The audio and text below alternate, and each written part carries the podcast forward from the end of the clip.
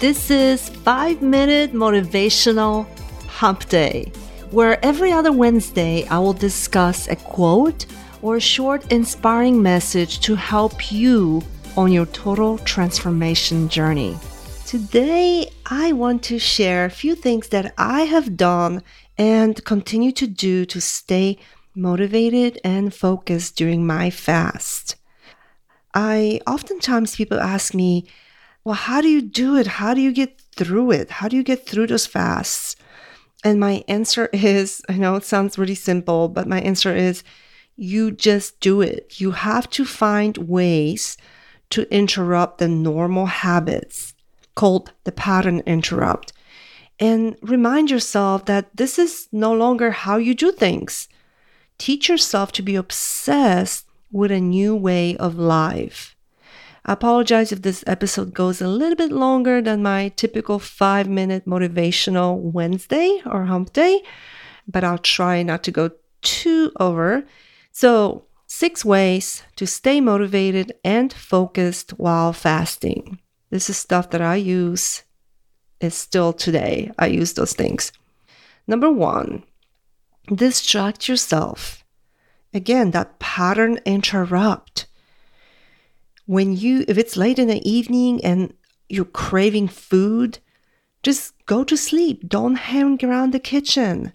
That's not going to do you any good. Those habits, you know, when you're sitting on watching TV and you've always been snacking, of course, your brain is going to want that because that's what it's used to. When, you know, you're craving something, just get up and go for a walk. Stay busy. Start changing those habits that made you gain weight. Number two, keep a journal documenting your progress, your thoughts, your feelings. You know, you can put your measurements in there, pictures, whatever you need to put, your whatever. Journaling is so powerful. Putting those thoughts on the paper, it's so, so powerful. Try it out. Number three, share it with your family, ask them to support you. Obviously, you know, there's some people, and you know who they are usually in your life, that you probably don't want to tell that you're fasting because they're probably just going to just shut it down and say that's stupid or why are you doing it? You're gonna die or you're gonna starve yourself, whatever. Find accountability partners Research shows that accountability improves your goal success by 95%. That's huge. If there's no accountability, there's no responsibility. I have several accountability partners. I have a coach, I have some friends that I call for accountability. It helps, and I need it. And I, I'm a pretty self motivated person, but from time to time, I still need that. Number four, make small monthly goals, achievable, obviously, and a big goal, like every six months or maybe a year. And keep those goals written down maybe on your phone, or you could put them on your fridge door so you can see them often. Like I have my goals written down on my phone in my reminder notes, and it pops up every morning and I reread them. It helps to remind yourself why am I doing this? What am I doing? What are my goals? Visualizing. It's so, so powerful. Number five, stack your habits.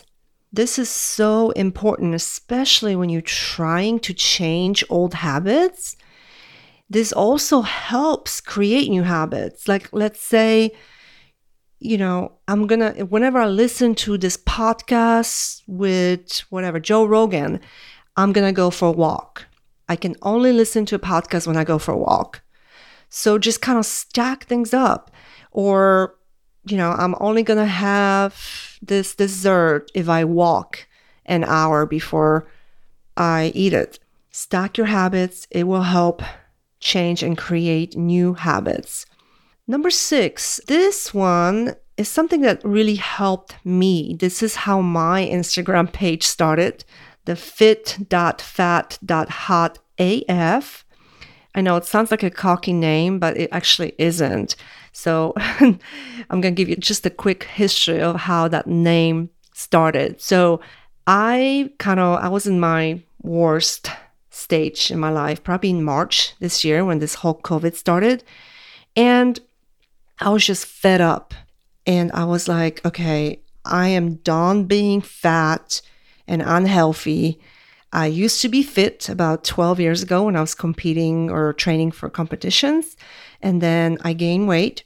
And then I just could not get out of this. I would lose a little weight, gain more. And it was like this vicious cycle. It was awful. And so in March, I told myself, I said, this is it. I'm going to get hot AF. So that's where it came from. Fit from fit to fat to getting hot AF. And I'm still in that process. I'm not there yet, but that hot AF was not meant to be cocky. It was just my way of just saying, I'm done with this. I am going to create the best version of myself, the best body and soul and mind once I'm done with this transformation. So, number six is starting an IG page to document your transformation journey. It was so powerful for me. Initially, I did keep it private. And if you're not ready to share it with others, just keep it private for now. You might never want to share it, but let's say you you do have an amazing transformation and perhaps one day you can help so many people. You can help inspire so many people like I did. I remember like saying to myself, gosh, I would never share my pictures, like fat pictures with anyone. But seeing how much it has helped people out there, I'm fine with that. Like I'm actually loving being able to share that because that person is no longer here. I have transformed and I am better than ever. I hope you guys enjoy those and I hope some of these will be helpful in your transformation journey. Comment on my Instagram and let me know which one of these tips you have been using or if there are any other tips that perhaps you're using that are helping you to stay motivated during your fasting. Thank you for listening to this episode. If you enjoyed it, please subscribe, share it on your social media, and be sure to leave a review on iTunes.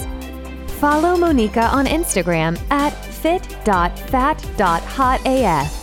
and on Twitter at fitfathotaf.